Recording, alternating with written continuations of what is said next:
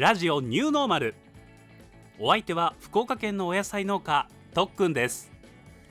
この番組は私とっくんが農業をはじめさまざまなテーマについてお話をさせていただく番組となっております。14回目の配信です。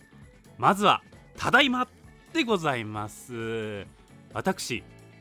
4月20日から24日の日程で農家さんを巡る旅に出ておりました。大分県香川県岡山県を回って各地で農家さんたちと会っていろいろお話をさせていただきました。移動はね軽トラックですよ。はい。タイヤもまだ新しい状態でしたしメンテナンスも行ってから準備して行ってきました。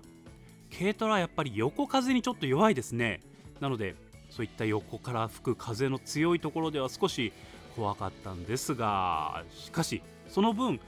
時間や移動の方法でどういった道を通るとかねそういったことが自由が利いてよかったです。みんな軽トラだと腰とかお尻が痛くなりませんか？というふうに心配していただきましたが私も腰痛持ちなので大丈夫かなというふうに心配をしておりました。でもねあらかじめ腰痛になりにくいクッションこれを入手していたおかげか旅の間は車の運転で腰が痛くなったりすることはありませんでした。今回はこの旅について詳しくお話をしていきたいと思います。ということで今回も始めてまいりましょう。ラジオニューノーマル第14回スタートです。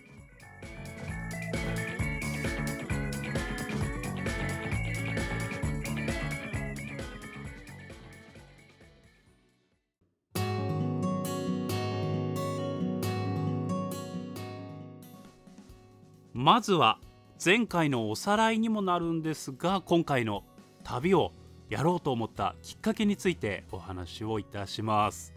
今私はとあるプロジェクトを実現すべく法人を設立していろいろ活動をしているわけなんですが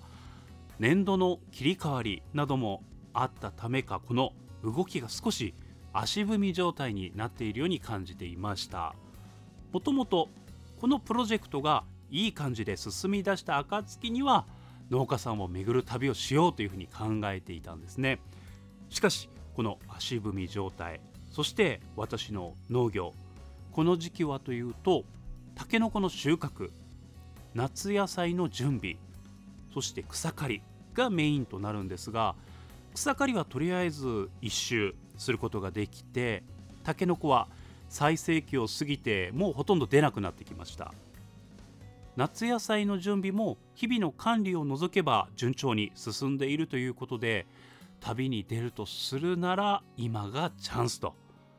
この旅に出ることでもう自分自身を、刺激してこの足踏み状態であるプロジェクトも何か進むきっかけがつかめるかもしれないというふうに考えました。そして農家の皆さんにねお声かけをさせていただいて訪問させていただくということになりました。この旅のお話ちょっと長くなりますので今回と次回の配信2回に分けてお話をさせていただきたいと思います。さあいざ出発の4月20日まずは大分県日田市に向かう特訓。その際には八女市星野村からトンネルを通って浮橋に入ってから日田に向かうわけでございますが浮葉はい。この番組そしてさまざまなポッドキャスト番組にはがき職人メール職人としてご活躍の農家さん浮葉の火災園クスさんのいらっしゃるその浮橋を通るのでまずは日頃の感謝をお伝えするべくクスさんの補助に伺いました。ちなみに今回ちょくちょく出てくるこの補助という言葉は田んぼや畑。などの農地のことを指しております。朝出発前の準備に少々手こずって出発が遅れたんですがなんとか午前中のうちに浮橋に到着できました。クスさんはハウスでお野菜の栽培をして直売所などに出荷される農家さんというふうに伺ったんですがうまく栽培の時期を調整してずらすことで特定のお野菜が少ない時にそのお野菜を出すことができるように工夫をされていらっしゃいました。その他にも土の状態がねとても興味深い環境になっていて私がやっている農業にも何か応用ができるヒントがあるんじゃないかなと思ってまた改めてその辺りのお話をいつかじっくりできる機会があればというふうに思っております。クスさんとはその日の夜に改めてお会いできるということになっていたのでここでは軽めにお話をして下に向かうことにいたしました。と言ってもねさすがのクスさん。この短い時間ではありましたが情報量はたっぷりありました。クスさんお忙しい中ありがとうございました。そしてそこから大分県日田市に向かいました。浮橋から日田市。浮橋と日田市はお隣同士ですね。日田市に行こうと思ったきっかけは日田のラジオというポッドキャスト番組を配信されている皆さんがいらっしゃるからでした。またその中でも日田天領スイカを栽培されている農家の K さんが番組の中でもう私のことめちゃくちゃいいというふうに言ってくださったことがあってもうねそれが嬉しくて本当にその言葉に救われたと言っていいぐらい嬉しい、えー、配信をしていただいた時がありました。そして農家さんとしてもとっても熱い思いを持っていらっしゃる方だなと思っていたので今回お会いしたくて伺わせていただきました。補助の近くまで行くと K さんがお迎えに行きますねということで迎えに来てくださいました。でね初めて顔を合わせた瞬間に「あ特訓だ本当に特訓だ!」というふうにね言って喜んでくださって私が来たということをこんなにも喜んでくださる方がいらっしゃったなんてというふうにね熱く心が熱くなりましたね到着すると K さんの奥様そして一緒にお仕事をされている皆さんが迎えてくださいました K さんの奥様も K さんと一緒にこの番組をお聞きいただけているというのことで、ね、いつもありがとうございます。K さんの補助では日田天領スイカの栽培真っ最中でマルチをこれから張る畝そしてすでにマルチが張られた畝その上に透明のビニールをアーチ状にかぶせるトンネルが張られた畝その中に植えられたスイカの苗があったりそして植えて数週間経って苗が成長したもの。そして一番最初に植えられた苗は結構もう大きくなっていてすでに花が咲いて受粉が完了してもう小さなピンポン玉くらいのスイカの赤ちゃんがもうできていました。受粉はねうちでもかぼちゃとかそういったものは自分で受粉を行うんですが雄花を見つけて雌花に花粉をつけて受粉をさせます。ねこれはかぼちゃもスイカも同じような感覚でした。これから5月あたりになるとミツバチたちが動き出して受粉のお手伝いをしてくれるというふうに教えていただきました。確かにこの4月はミツバチたちは分蜂という一つの群れが2つに分かれるいわゆるお引越しの時期だったかと思うので新しい巣ができて蜜を集め始めるのがこの5月次の5月。ねえ。なのでそういった時期かというふうに納得いたしました。それから K さんが栽培の中で行われているもう極意というかとても大事なポイントについても教えていただくことができました。そういった育て方をするからこそ日田天領スイカ納得の味に仕上がるというか仕上げることができるんだなというふうに思いつつまだ食べたことのない日田天領スイカの味を想像して、ね、よだれが止まらなくなっております。せっかく圃場に伺ったので皆さんと一緒に少し作業させていただきました。トンネル張りだったんですがもうこの日が4月とは思えないくらいの気温が上がった日で確かその日日田は日本で2番目に暑かったというふうにニュースでおっしゃってたかと思います。本当クラクラするくらいの ね気温になっておりましたが。私は普段一人で作業するというのがほとんどなのでこういった皆さんと一緒に作業させていただけることがすごく嬉しかったです。そして夜は K さんが声をかけてくださった農家仲間の皆さんと一緒に食事をさせていただきました。もうそれぞれなさってることがもう面白いというか何かやはりそれぞれ思いがあって農業に取り組んでらっしゃるなというのと地域を思いながらねされているというのもありますし皆さん熱い方々ばかりでした。そして午前中伺ったクスさんも浮葉から駆けつけてくださってもそれは盛り上がりました。日田の名物だったり、えー、連れて行ってていただいたお店でしか味わうことができない秘密のメニューとかともね食べさせていただきました。もう私も途中でね特訓のところはどんな食べ物が美味しいですかって名物なんですかって聞いていただいたんですが即答できなかったんですよね。なんかこれを食べてって言えるものを自分の中に持っておかないといけないなというふうに思いました。改めていろいろ地元の食べ物について考えるチャンスにもなっております。そんないろんな意味で激アツな一日でございました。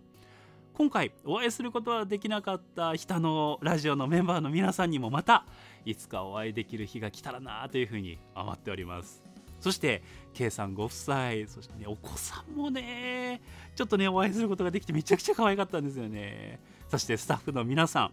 日田の農家の皆さんありがとうございました。クスさんもありがとうございます。この日は日田のお宿に1泊させていただいて次の日は香川県に向かいます。日田から大分県の東佐賀関を目指すんですがこの道中が100キロ以上あります。日田のラジオの中で農協か県の集まりかなんかで日田から大分市内に行くのが遠くて大変なんだよというお話話題があったのでこういうことだったのかと実際体験することもできました。佐賀関からフェリーに乗って愛媛県に入ります。実はお恥ずかしながら私全く地理ができません。もう苦手。どこに何県があるか実は知らなかったんですね。佐賀関から佐多岬に降り立つわけなんですが佐多岬が何県なのかも分かってなかったんですよ。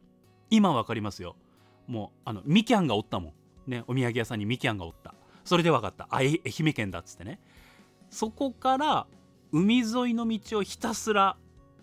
北側を四国のね、えー、北西側をずっとなぞって走って松山を通過して香川県入りです。というふうにさらっと行きましたけどこの佐多岬から香川までの距離は230キロです。3時間半。もう長いのは長かったんですがとにかく海沿い。ね海がめちゃくちゃ綺麗。びっくりしました。ずっと綺麗な景色を見ながらのドライブですよ。楽しかったですね。そして香川に到着したのが夕方4時半。この日のうちに香川でやっておきたいことっていうのがありまして。コンピラ山と呼ばれるコンピラ宮への参拝。これをやっておかなきゃということなんですね。しかしこのコンピラ山の閉門時間門が閉まる時間は夕方6時。宿に到着してから荷物の整理をしてたらもう夕方5時になっちゃって急いでコンピラさんに向かいました。コンピラさんの話はねちょっとここからまた長くなるのでいつかまた機会があったらお話をさせていただきたいと思うんですがということで2日目はこの移動とコンピラさん参りで終えました。3日目この日は私の KOL 以前お話をいたしましたキウイ・オブ・ライフを爆上げした深山のキウイの皆さんにお会いできる日です。山田さん深井さん片山さんのお三方でキウイの木というポッドキャストを配信されています。皆さんぜひ聞いていただきたいんですがきっとねキウイが食べたくなると思います。しかし今の時期というのは国産のキウイが少なくなってきている。もう少しするともう国産のキウイないでもキウイ自体は食べることができる。なんでかっていうのもそういったキウイの木を聞くと分かりますのでぜひお聞きいただきたいと思います。香川県に入ってすぐ思ったんですが香川県の山。ポコンと山がいきなり出てくるんですよ。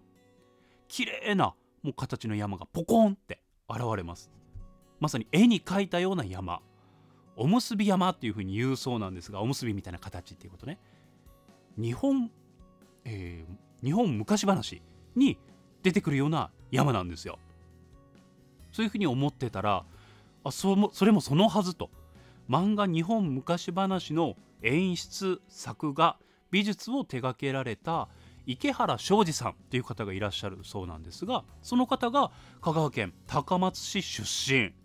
で池原さんの中で山イコール香川県の山だったんでしょうねというふうに教えていただきました。その山の一つに少しくぼんだような特徴的な山があったんですね。そしてその山の中腹から麓まですごく開けているのが透明にも確認できました。もしかしたらというふうに思っていたらまさにそこが深山のキウイの皆さんのキウイ畑でした。ここで道草をハムというポッドキャストを配信されている道草さんと合流をして深山のキウイの皆さんとお会いすることができました。お互いにというかそれぞれがあのポッドキャストで聞いた声の人だと思いながら番組の中で聞いたお話をさらに深掘りしながらお話を伺いました。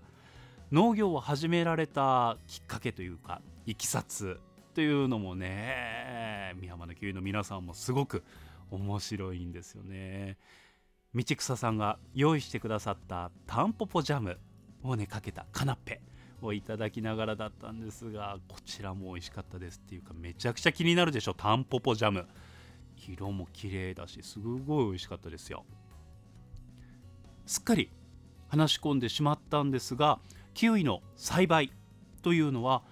花のつぼみを落とす適来というんですが適来の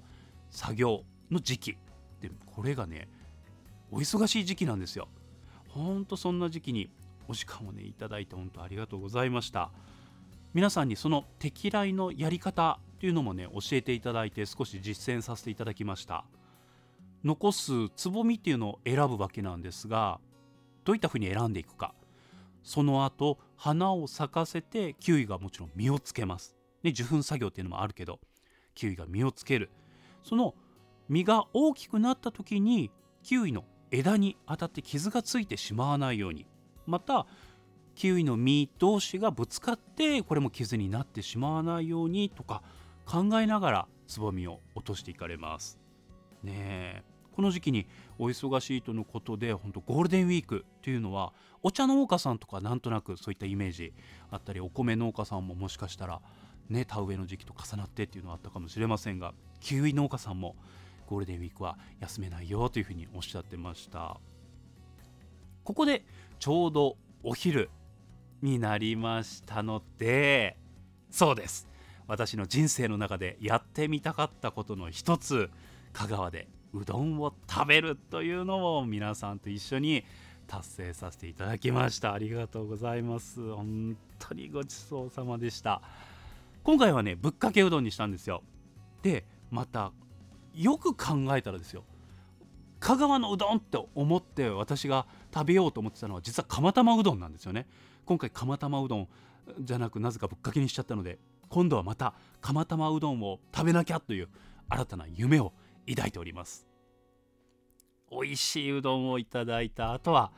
深山のキウイの皆さんが今取り組まれている新たなことというのをいろいろ教えていただきました。正直ねどの取り組みもめちゃくちゃすごいですよ。もちろんね香川県の職員の皆さんも注目されてるというふうに伺ったんですがもうどの事例をとってもこれは面白いですよって紹介されるようなことをいろいろなさってます。ポッドキャストはもちろんインスタグラムなどでもどんなことをされているか分かる投稿というのがありますので深い山のキウイと書いて深山のキウイで検索していただきたいと思います。あ深井さんと山田さんって深い山で深山なのかな？あ多分そうだ。中でもね一つ、えその取り組みをご紹介させていただくとアイスクリーム。皆さんはあのキッチンカーを今回作られてイベントなどでキッチンカーで提供されるアイスクリーム。これはすっごいねいい牛乳と自分たちで栽培されたキウイ。これを使ったアイスクリームなんですがさらにそこにキウイのジャムソースをかけていただくんですが特訓アイス・オブ・ザ・イヤー受賞でございます。おめでとうございます。もう本当にめちゃくちゃうまいですこれ。もしね香川近隣にお住まいの方で宮山のキウイさんがキッチンカーでご出店されるところに出会うことができたらもう絶対に食べた方がいいですよ。というかキウイフルーツがこんなに加工に向いてるっていうふうには知りませんでした。以前イベントでいろんなフルーツが入ったドリンクをいただいたことがあるんですがその時もキウイのプチプチ感というのがいいアクセントになってたんですね。そしてこのアイスも当にびっくりするぐらい美味しかったです。でもあのミルクと深山のキウイの皆さんのキウイじゃないとあの味は出せないんだなというふうに思いましたのでぜひ皆さんチャンスがあればお召し上がりいただきたいと思います。今回の旅で KOL がさらに爆上がりいたしました。まだまだ皆さんとお話ししたいことありすぎて本当後ろ髪を引かれる思いだったんですがこの日はこの後岡山県に移動しなければならなかったので香川県をもう泣く泣く後にいたしました。美浜のキウイの皆さんお会いできて本当に嬉しかったです。そしてねお互いのやってることであったり思うことそういったいろんなお話からアイデアがどんどん出てきたりというふうにすごい私も刺激をいただきました。またお会いできる日お話できる日というのを楽しみにしています。皆さんありがとうございました。とここから瀬戸大橋を渡って岡山県に向かうわけでございますがなんとなんとお時間が来てしまいました。ありがとうございました。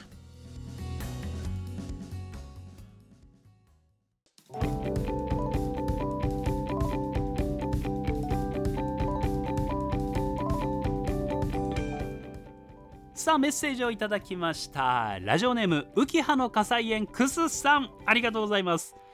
特訓こんにちは。こんにちは。このお便りを読んでいる頃は長旅も終わり男として一回り大きくなって186センチある身長が190センチになっているんではないでしょうか。うん多分なった。伸びた、あまり大きくなりすぎるとお家に入れんくなるけん成長するのは男としての魅力だけにしてちょうだいね。優しい。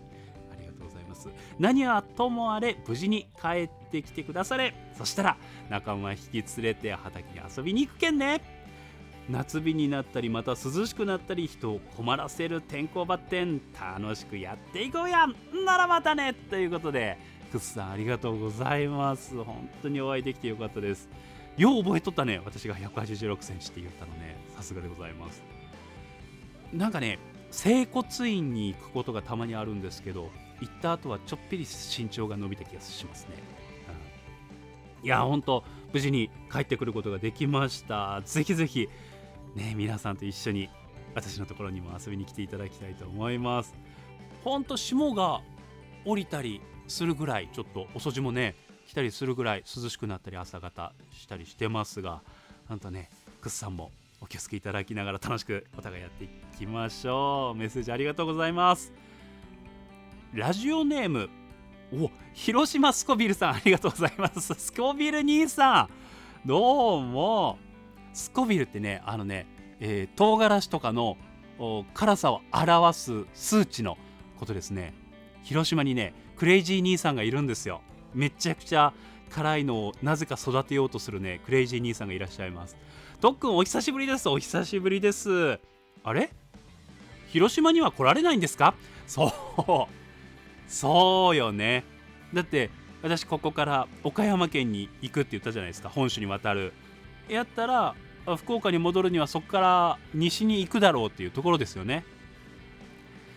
えー、行きませんでした。はい。来週またその辺りのお話もしたいと思います。広島スコビルさんいつか行きます。行きたい行きたい。ああまた今度のチャンスをちょっと探りたいと思います。メッセージもありがとうございます。山ちゃんさんありがとうございます。とっくんおはようございます。おはようございます。先週ステッカー届きました。ありがとうございました。イエークラウドファンディングのご支援ありがとうございました。車の後部バックドアガラスと携帯に貼りました。嬉しい。えー、いろんな人の目に留まってくれたらなと思っています。はあありがとうございます。一人旅はいかがでしたか？とも楽しかったですよ。美味しいの食べていろいろなお話ができた旅だったかと思ってますよ。おっしゃる通りです。本当に。今週そして来週でねお話をさせていただきます。私本日前期高齢者に突入しますということは？お誕生日ですか？ハッピーバースデーおめでとうございます。しかし気持ちは若く心も体も健康に気をつけて生涯現役ができるよう頑張ろうと思ってますというふうにいただきました。あ私ね